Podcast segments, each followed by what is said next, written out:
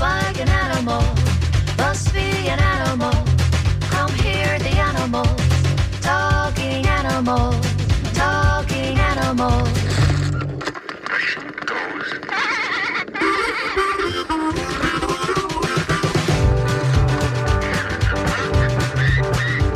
It walks like an animal, talks like an animal, must be an animal.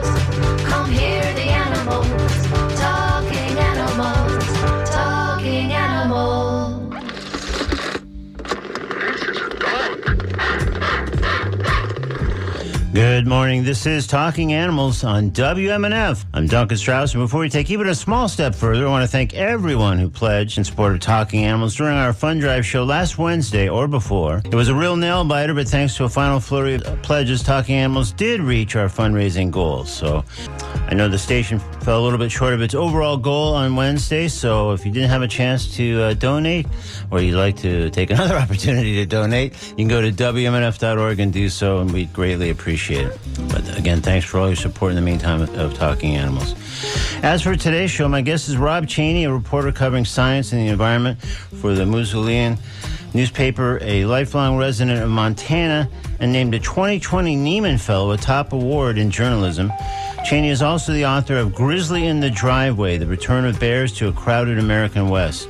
The book offers both a broad and detailed examination of the grizzly bear with an emphasis on what's happened since the animal was placed under protection of the Endangered Species Act, particularly the bear's numbers having grown dramatically, significantly increasing grizzly human encounters, which carries important implications. But the story Chaney seeks to tell is far richer than that, exploring the history of the grizzly, longstanding conflicts between the bears and ranchers, regularly angered, of course, by grizzlies killing their livestock, how the animals have long been viewed by tribal nations, how mountain bikes factor into the story, the way the grizzly's fierce charisma spawned a steady stream of Facebook posts charting a given bear's location or path, sometimes with the aim of getting a selfie with these charismatic yet deadly predators, and a good deal more. So we'll discuss the grizzly's intricate saga as presented in this deftly reported book when I speak with Rob Chaney in a few moments here on Talking Animals on W M N F. Before I address the other guests on today's show, quick programming note, I will not be here next week, but the fabulous Bev Capshaw will be hosting the show in my absence. She always does a wonderful show. Meanwhile, later in this program, I'll speak with Emily Miner, who has become a whiz at fostering kittens for the Peggy Adams Animal Rescue League, an outstanding rescue, adoption, and veterinary facility in West Palm Beach. Miner has specialized in fostering kittens and has developed a real expertise in that realm, as well as a crucial defense against the so-called foster fail that would involve her adopting any of these immensely cute baby cats. Right now, though, let's talk grizzly bears with Rob, with a reminder that I invite you to join the conversation by calling eight one three, two three nine, nine six six three, emailing D J at W M N F dot org, or texting eight one three, four three three, zero eight eight five. This is Rob, or Robert, Chaney on Talking Animals on W M F. Good morning, Rob. Morning, Duncan. Thanks for joining us on Talking Animals this morning. Happy to be here. Great. So congratulations on the book. I hope, as I maybe indicated in the introduction, I really liked it, and I'm really impressed by how both deep and wide it goes. It just covers a tremendous amount of ground. I learned uh, a lot about grizzlies and related uh, things, and um, I will obviously explore some of that in, in a moment. But at the very end of the book, you mentioned that your grandmother gave you your first book about grizzly bears in nineteen seventy-four. Uh, that's the better part of forty-seven years ago. So I can't help but wondering, especially having read your book on grizzlies, how long ago did you start thinking you would write a book yourself about grizzly bears? Uh, the idea of sort of putting it together came in a interagency grizzly bear conference, which is one of the most boring ways you can deal with a charismatic megafauna like grizzly bear. Okay. So what, you were uh, doodling and writing yourself notes and stuff while people were droning and, on? And we, we took a coffee break. Okay. And the uh, the crowd went out. We were at this hotel, and they went out on the uh, patio, and a group of grizzly handlers, for want of a better term, the biologists, the game wardens, the researchers, all got together and realized that they were all retiring. And this crowd of eight men and women who had all been friends for their entire careers, who all were in the van together with Uh, Chuck Jonkel, who was one of the original grizzly bear researchers back in the seventies. Yeah. And they were all undergrad biology students, were all retiring at the same time. Mm. And I realized that the story of grizzly bear recovery is is essentially one human generation in length, and they were all right there on the patio. And that little lightning bolt was just too much to ignore, and and to realize that the arc of an animal's survival from fifty thousand grizzlies as an apex predator all over the western continental United States uh, in roughly two hundred years had shrunk down to less than five hundred. Wow. And then in one human generation had, through humongous efforts, recovered back to someplace where arguably we can say they don't need federal protection anymore. Yeah, well, this makes sense, because I was going to mention that along the way, th- this felt often way more than just a book. I mean, it's, again, it's a really well-done book, as we've noted, and we'll, we'll get into more details, like I say, uh, shortly. But at times, it, it felt like kind of more of a mission that was maybe propelling you. How does that appraisal strike you? Um, very much, I, I like that. Phrase it backwards. Yeah, it's a grizzly bears are fascinating. I, I don't think I need to elaborate on that. But why they're fascinating um, is in itself uh, a big complex question. Are you fascinated because you're scared of them? Are you fascinated because they're a creature that's part of your cosmology and your spiritual life? Are you fascinated because uh, you want to personify yourself as a big, powerful um, master of the universe? Um, the stories that we tell about grizzly bears to ourselves tell a lot about ourselves, about how we see our place in the world, and that got me thinking about our our human effort to try to fix a problem that we thought we created, and whether or not we actually have the ability or the, uh, the hubris to try to say that we can stand outside of some sort of an earthly terrarium and tinker with it and make it better or, or more uh, to our liking, or if we are just deluding ourselves uh, with the presumption that we're somehow in control. Well, I think already uh, our audience can get a sense of why, sort of tried at least to, to describe this book as having great depth and great breadth, and there's just so much of it, just even in your response there. I think that kind of signals that. And I was also thinking that as I was reading the book, and certainly by the time I got to the end, it's hard to imagine another top-notch journalist from, say, New York or L A or wherever, writing a book is as deep and textured and rich as this one. This feels like the product of a person who's lived in Montana all his life, as you have, and reported there for most of your career, as you have. Like, you were sort of uniquely equipped to write this book. And that, thank you. Yeah, that may also tie into the mission. And, and by the way, when at, at that coffee break at that Dole uh, interagency conference, what year was that? That was just uh, four years ago. Wow. Okay. Yeah. So, man, you uh, poured this on and really uh, did some huge research and reporting, although, again, the fact that you're you were sort of stuck in the th- thick of things and already done a lot of reporting on a lot of these people and grizzly bear issues probably was, was a jump. But still, that's a that's a pretty uh, short turnaround time for, for this kind of book especially. So, from my standpoint, one of the themes of the book is the various and, in some cases, uh, decidedly different ways that people, groups, uh, organizations, experts, and others view grizzly bears. Indeed, you start the book, just even in the a couple first couple pages in the in the preface, the first page, I think, even, by writing two kinds of grizzlies roam the world. Figuring, again, so far that most people listening haven't yet had a chance to read the book. Can you explain what you mean there by two kinds of grizzlies? The grizzly is a animal. It's a physical being. It's a species that has a habitat and a, a lifestyle and a, is born, grows up, tries to survive, and dies. It's also a creature of our imagination. It's a thing of our nightmares. It's a thing of our policy and our legal system. It's an economic incentive if you're a, a photography outfitting tourist guide, or a economic problem if you're a rancher or a logger or a, uh, somebody who wants to raise urban chickens. Um, and the split between those two things was just amazing in how it played out in the way that we structure our lives. So the, the title of the book just came by serendipity as we were wrapping this thing up and trying to figure out what to call it. It was originally, uh, uh, I like your, your intro to this radio program, The Talking Animals. The original title of the book was Waltzing with Bears. Okay.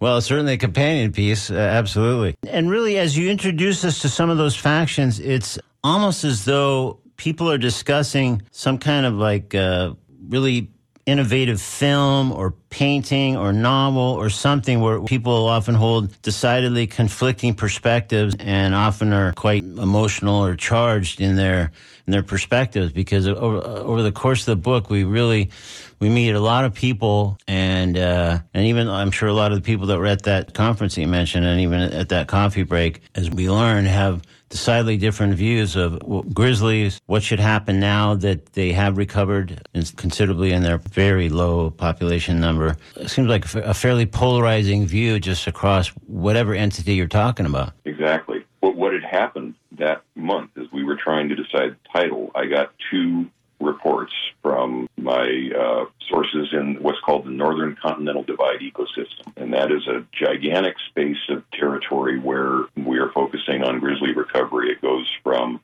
Glacier National Park on the Canadian border down the Continental Divide of the Rocky Mountains about to my home in Missoula. And in the town of Browning, which is on the eastern side of Glacier National Park, there was a woman who was a member of the uh, governor's grizzly bear advisory committee. And she testified that she was upset that when a grizzly bear comes into a campground in Glacier Park, the rangers immediately charge in and fire cracker shells and scare the bear off and do what they got to do to keep everybody safe. But if a grizzly shows up in her driveway, it's her problem. And she was upset about this. And she was talking about how her friend of hers, her child was crying, and she thought that that drew a grizzly bear into her yard. And she was terrified and, and wanted something to change about this.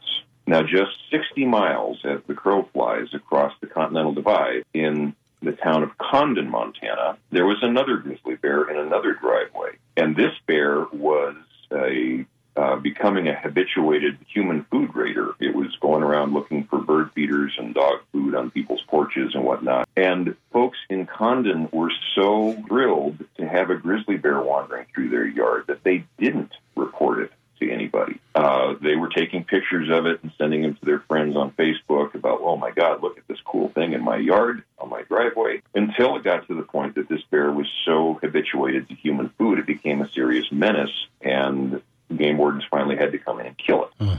Um, and those two perspectives, that this bear is a, a threat to my existence and, and requires society to jump in and deal with it, or this bear is the coolest thing in the world, and it, it signifies uh, everything that I think is wonderful about uh, nature. It's the same bear. It's yeah. the same creature. No, it's just, as we've already kind of established here, the, the views across, again, no matter what, what you do, whether you're just like a resident, as in the example you gave, or experts, or uh, we'll get into maybe ranchers and others. And um, I mean, it's just a fundamental thing of like, well, I'm super scared because that, that's a deadly grizzly there.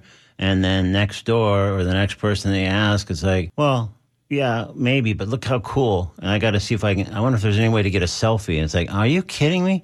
I mean, Talking about, I mean, the selfie thing has gone a little too far when you're trying to work a grizzly into the uh, into your shot. But exactly, and that's a another thing that has happened literally in this last generation. The grizzly bear was the first significant research target for radio callers.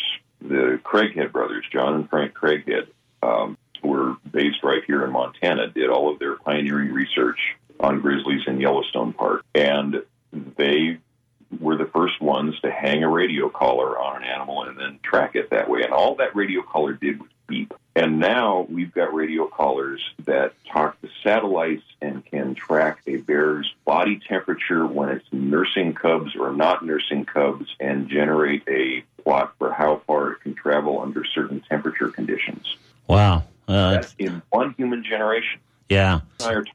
On a phone that has more computing power than all of NASA had to send Neil Armstrong to the moon. Yeah, it's uh, technology is, is racing, and And it's amazing, yeah, they went from a beeping caller to be, uh, being able to, to gather all that kind of information from, from the updated version of that caller in just, like you say, one generation.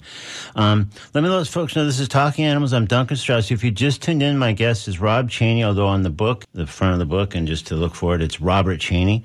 He's author of The Grizzly in the Driveway, The Return of Bears to a Crowded American West. If you'd like to ask Rob a question about grizzly bears or offer a comment about them, please call eight one three, two three nine, nine six six three. six three Email d j at w m n f dot org or text eight one three, four three three, zero eight eight five. So, Rob, a core element of the grizzly in the driveway is the animal being placed under protection of the Endangered Species Act and the longstanding implications of that decision, some of which, again, we've already sort of touched on a little bit. But talk about that action, including why an animal typically gets added to that list and a few of the significant things it means for the grizzly story. You mentioned earlier that Uh, my sort of advantage of growing up in Montana and um, being here all this time.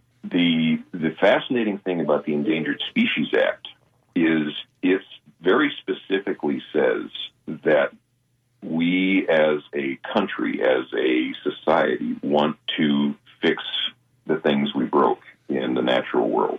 But what it doesn't say is how do we balance the the challenges and the needs of, of that decision between the people of the whole United States, all of us as citizens, and the people who live right next to a five hundred pound predator with claws as long as your fingers. Um, and the Act also says that we need to fix these things, that, that problems that we created because of our economic development. And when we are saying, but, you know, if, if I have to uh, protect the grizzly bear, that means that I can't uh, camp in my favorite place, or I have to rearrange my logging plans, or I have to put a whole bunch of extra electric fencing and uh, hire more cowboys to protect my cattle or my sheep. Uh, and that costs money. Um, and incidentally, the Endangered Species Act has a recovery rate of uh, about two percent. We've put thousands of species on the list. We've kept almost all of them from going extinct. But in doing so, we have created recovery systems that are sort of... Uh, You know, the elephant's child, it constantly needs feeding. It constantly needs protection. It constantly needs uh, restrictions on what we can do in order to keep these plants and animals alive. And that gets really frustrating to people who have to deal with the, um, the rough edge of that obligation for the benefit of people who live hundreds or thousands of miles away in big cities on sidewalks who think that it's just wonderful to have these creatures running around loose, but don't have to worry about them in their driveways or in their chicken coops. Right. So again, we return to that sort of uh, uh, two disparate views of, uh, hey, isn't this cool over here? And, oh, my God, this is costing me a fortune over here because of the threat to my livestock, or, you know, insert other explanation here. So, so just so everyone's clear, uh, a key purpose, I think, of adding an animal to the uh, Endangered Species uh, Act list is to recognize that that animal's population is significantly diminishing or, or greatly at risk, and so it provides those protections so as to allow that animal's population to rebound. Is that, I mean, maybe oversimplifying, yeah. But is that basically the, the gist? That's that's in a nutshell, yes. Yeah. So what once placed under the protection of the Endangered Species Act, what tends to happen to an animal who, after whatever period of time, gets removed from that uh, protection or delisted? Because that's uh, seems like also another through line in your in your book is discussions about should we, should we not, can we, how does this go, how does this work? That's the whole goal of putting things on the Endangered Species Act is to fix the problem that we created. But when we wrote the law back in nineteen seventy-three, we didn't have a whole bunch of technology that we have now, for good and for ill. You mentioned uh, the problem of mountain bikes, and we can talk about that in a little bit. Yeah. Nobody imagined mountain bikes in nineteen seventy-three. Um, and we didn't really, we, we just sort of assumed back then that these were fixable problems. If we could identify the problem, we could identify a solution. You know, we wanted to go to the moon, so we figured out how to get Neil Armstrong up there. And then we find out that, well, you may not be able to do that. And, for example, we tried to uh, delist one portion of grizzly bears in the Greater Yellowstone area in two thousand seven. And that attempt failed in court because the uh, needs of the bear, the, the literal food needs of the bear, depended in large part on two things. A, uh, the seeds of a pine tree called the whitebark pine, which are uh, incredibly nutritious. The, the joke is that you, you measure them in Q P Us, which are quarter-pounder units. A thousand calories, which is how much a quarter pounder with cheese uh, dumps into you, and cutthroat trout. And those two things, uh, the whitebark pine and the cutthroat trout in Yellowstone Park in the uh, decade before two thousand seven, had both crashed. The tree was nearly wiped out by a fungus and a beetle and forest fires, and the cutthroat trout were nearly wiped out by uh, somebody's introduction of an invasive species called the lake trout, which ate all the cutthroat. And so all of a sudden, these two keystone uh, parts of the grizzly bear's diet weren't available anymore, and the judge said, if you can't show that the bears can replace this food, you haven't recovered the bears.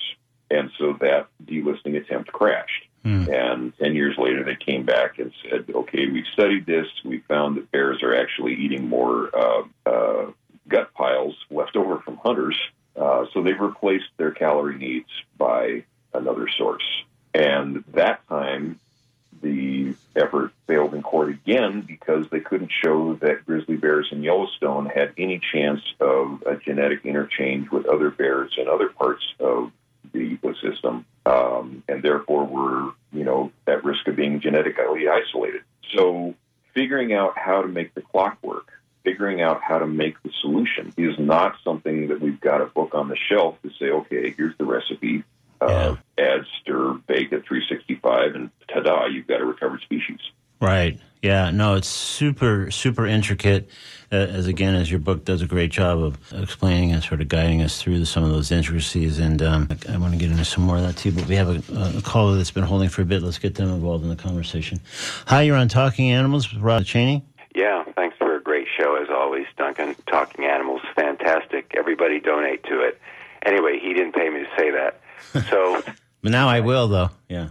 You guys were just talking about what I think is the biggest issue beyond grizzly bears.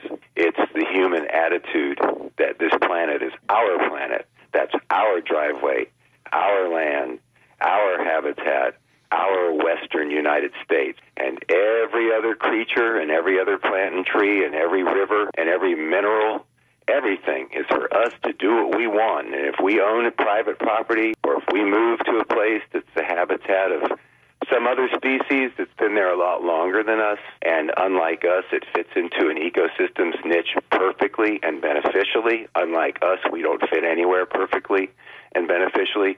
Then we say, oh, it's a hassle. And if somebody says, I think grizzly bears should be allowed to live since they were here first, then somebody says, oh, you're a city dweller.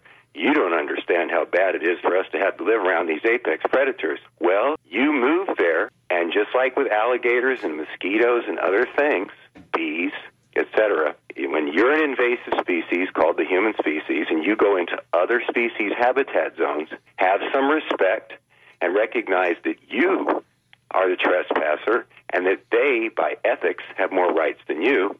That ought to solve a lot of these conflicts. What do you think about that? All right. Thanks for your call. Uh, Rob, you can respond in any way you care to. Sure. Um, that gets at a real uh, foundation of, of what I would love people to take away from this book. I don't have an answer to that, but it's a great question to pose. And, and here's what I mean. The U S Forest Service was created a little more than one hundred years ago under a very utilitarian philosophy. Greatest good for the greatest number. This is the land of many uses.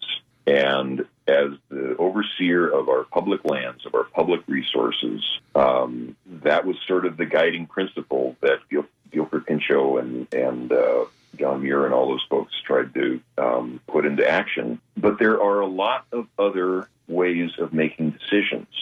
There are aesthetic ways. There are spiritual ways. There are Uh, mathematical or, or uh, you know, laws of science ways that don't have a relationship to anybody's worldview. And when you bump these into each other, you've got to come up with some way, some translator, some currency exchange that um, somebody with one point of view can negotiate with somebody who has another point of view. And here's a classic example.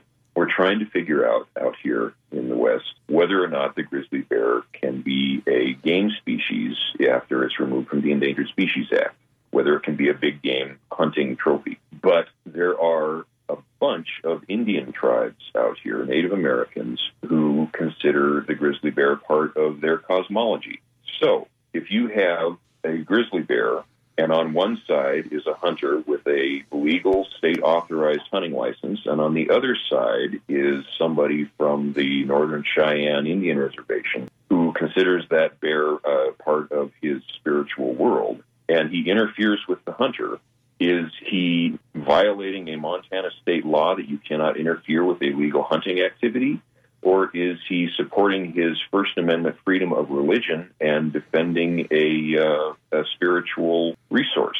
You know, if you've got an immediate answer to that, I sure think an awful lot of courts and judges would like to talk to you and uh, have it explained to them. Yeah.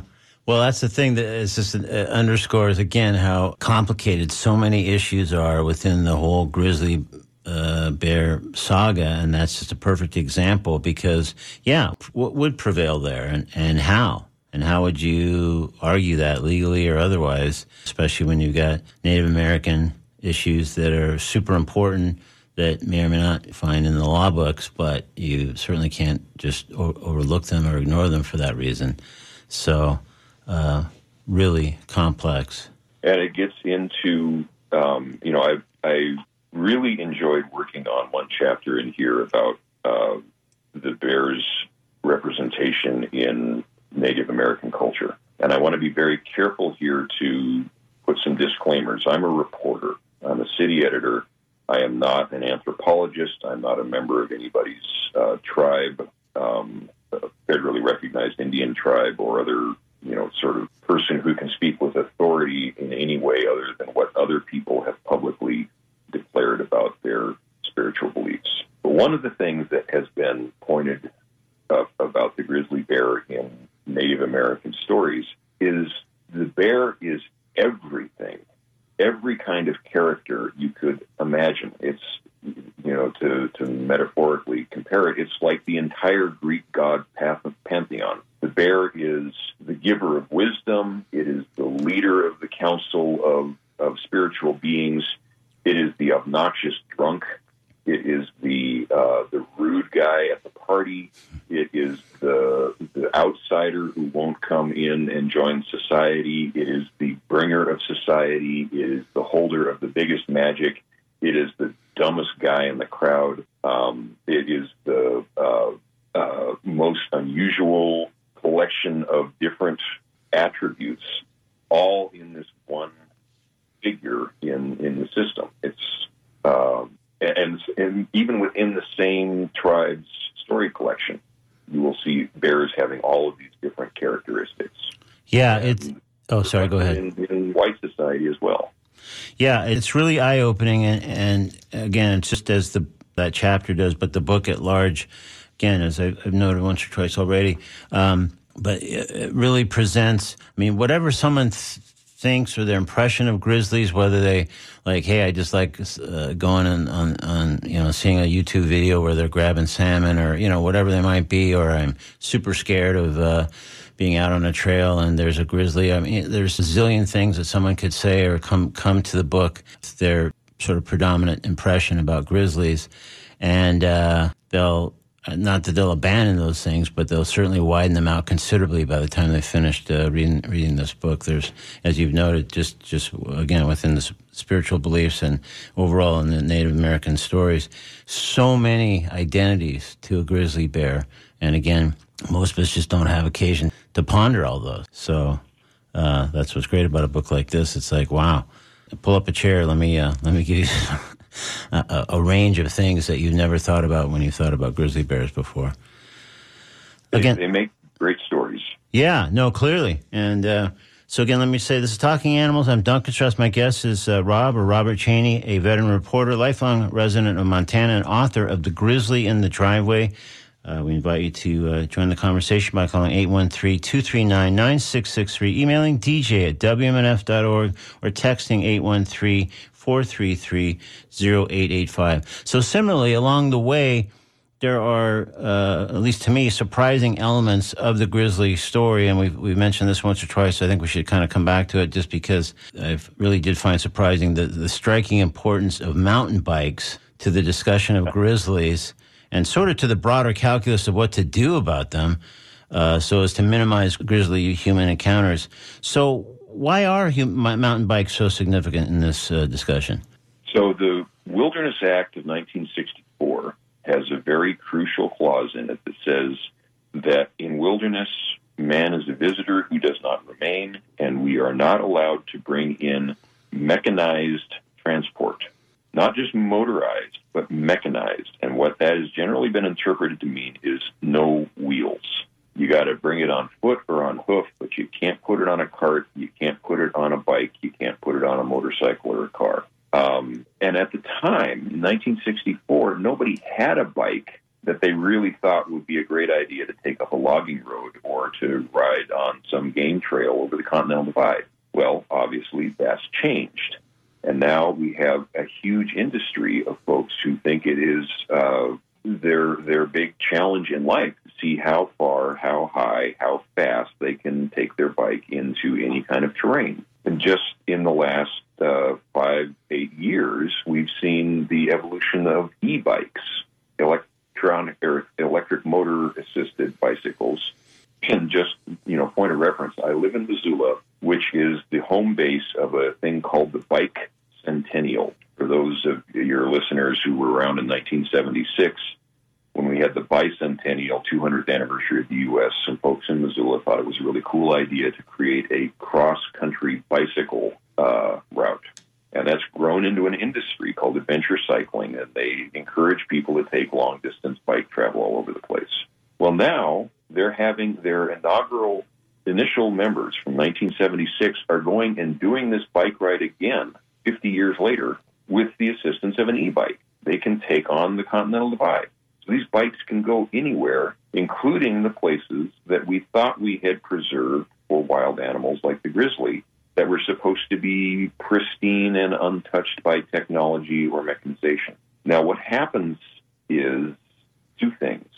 One, you put people in places where animals are not expecting them, and that upsets the uh, opportunity for animals to feed, because if they see something coming at them, it's either a, a threat or it's possible food. Um, but basically, it just interrupts their their basic routine. And second, if you're on a bike, if you're pedaling on a bike, you are not seeing the ground for the tracks on it or the signs that some other animal was there. You're just trying to stay upright and not crash into a tree root.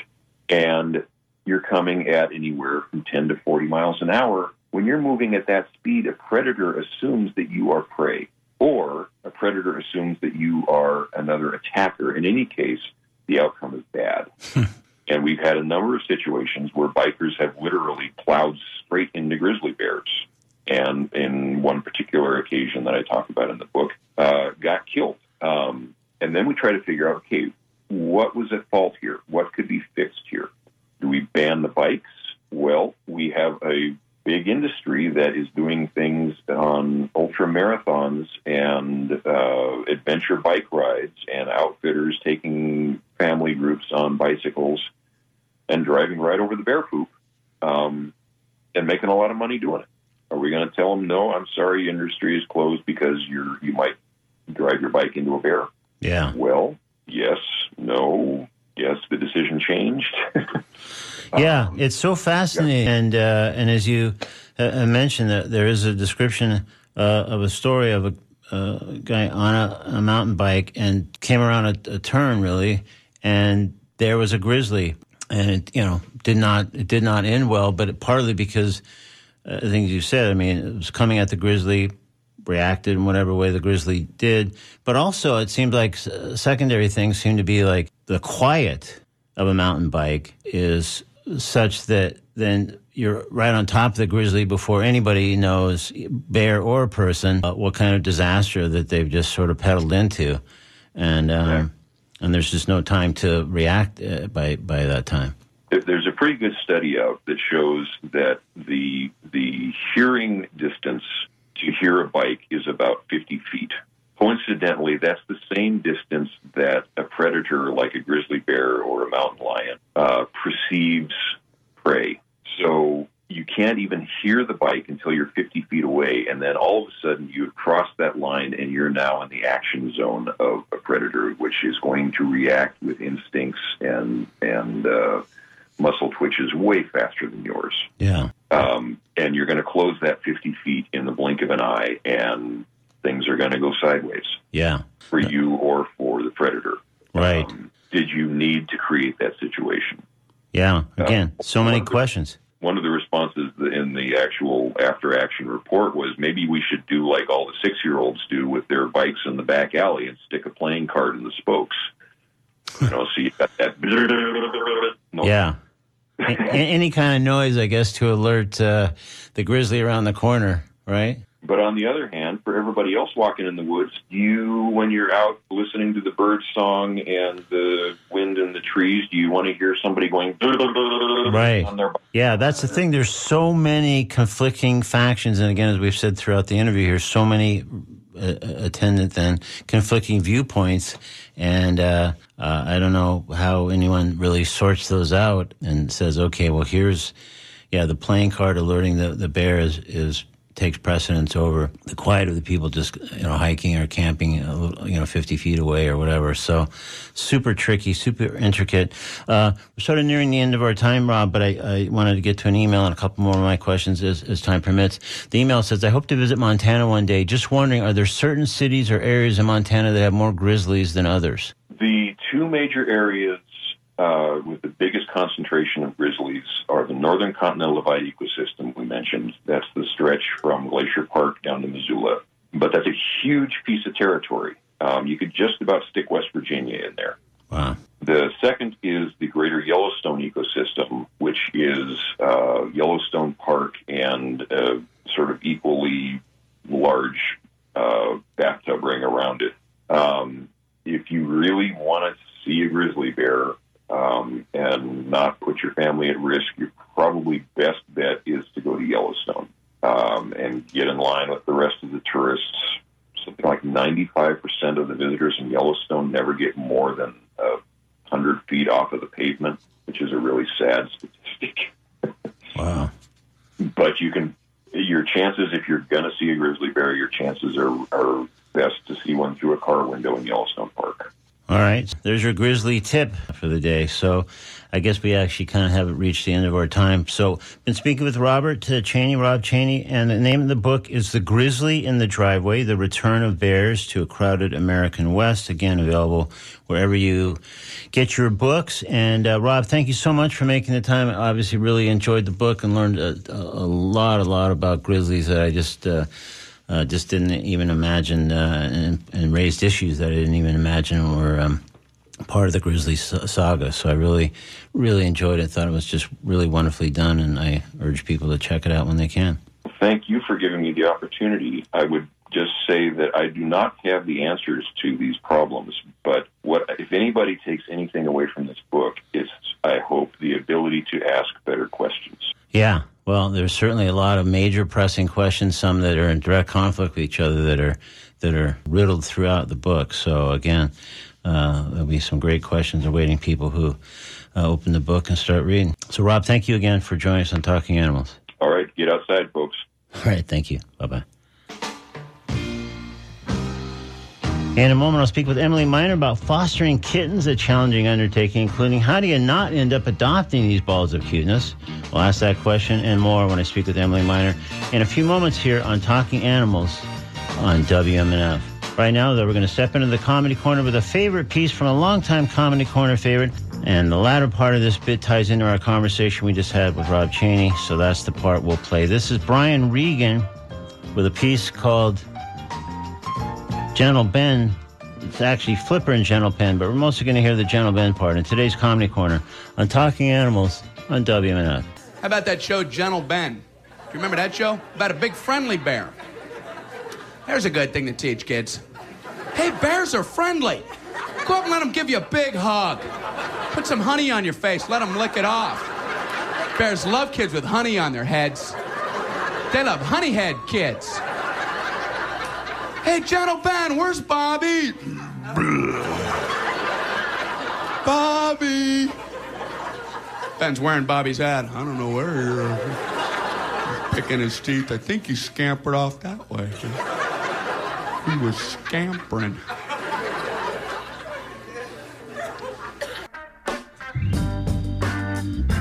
That was Brian Regan. Today's Comedy Corner with the Gentle Ben portion of a piece called Flipper and Gentle Ben, taken from his album simply entitled Live. Now it's time to speak with Emily Miner, who has made something of a specialty of fostering kittens for the Peggy Adams Animal Rescue League, top-notch operation in West Palm Beach. And I'd like to find out how she does that while managing to avoid in and out with a slew of permanent feline residents, former fosters at her house. In the spirit of full disclosure, I should note that Emily is a good friend of mine. That said, let's talk kittens. This is Emily Miner on Talking Animals on W M F. Good morning, Emily. Hi, how are you? Good. Thanks for joining me on Talking Animals. My honor. So let's just jump right in because we got kitten talk uh, galore here. So what what prompted you to start fostering kittens? Um, I actually started um, before the pandemic, and I just felt like I needed uh, more joy in my life. So um, we have a neighbor who has fostered kittens for many, many years. I mean, like, we used to kind of poke fun of her. And um, I talked to her about it, and um, last January I got on board. That's great. So did you consider more broadly fostering cats of various ages, or was it always the focus going to be, hey, just I'm doing this for kittens? Well, um, you know, I really just thought about the kittens, A, because they're so adorable, and B, um, the older cats sometimes have some medical issues that, you know, I just don't feel like we're um, prepared to deal with. But yeah. um, a big guy did catch our eye the other day, and we went to look at him as in the shelter, and it was so funny because his meow was just so loud compared to the little kitten's meows. That we thought, okay, well, maybe we'll wait a little longer to see if we're going to take another. We already have one adult cat. Yeah. But the, the kittens, I mean, you get the, you know, I remember when I wanted to get a cat when our daughter was younger, and she was like, Mom, kittens grow up to be cats. And this is just like the most beautiful made-in-paradise relationship because you get these tiny little kittens. I mean, most of them don't even weigh a pound. And some of them are sick. You know, they have upper respiratory infections and problems with their bellies and all that. And, you know, you just, you just, for the most part, you just get to love on them and watch them grow.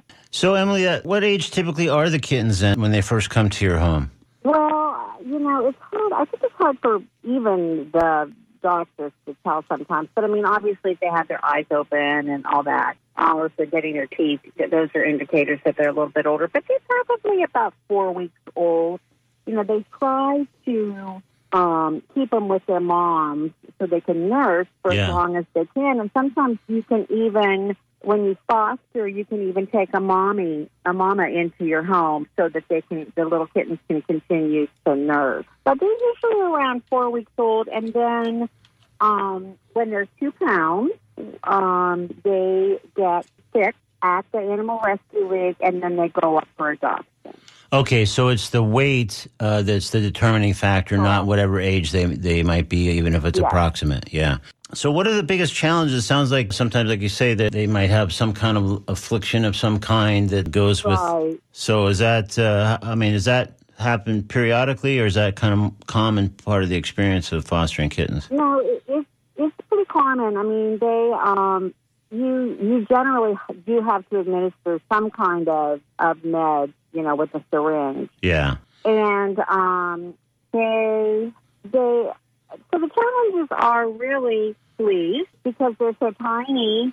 You know, you can't use like um, a super duper um, flea med on the on the scruff of their neck like you would an older cat. Yeah. And um, and then, am I allowed to say coop? for me yet, Duncan? I think it's a little too late to okay, stop you, good. And I think we're okay. okay yeah, yeah. It. Thank God you didn't use a different yeah. word. Yeah. Phew, phew.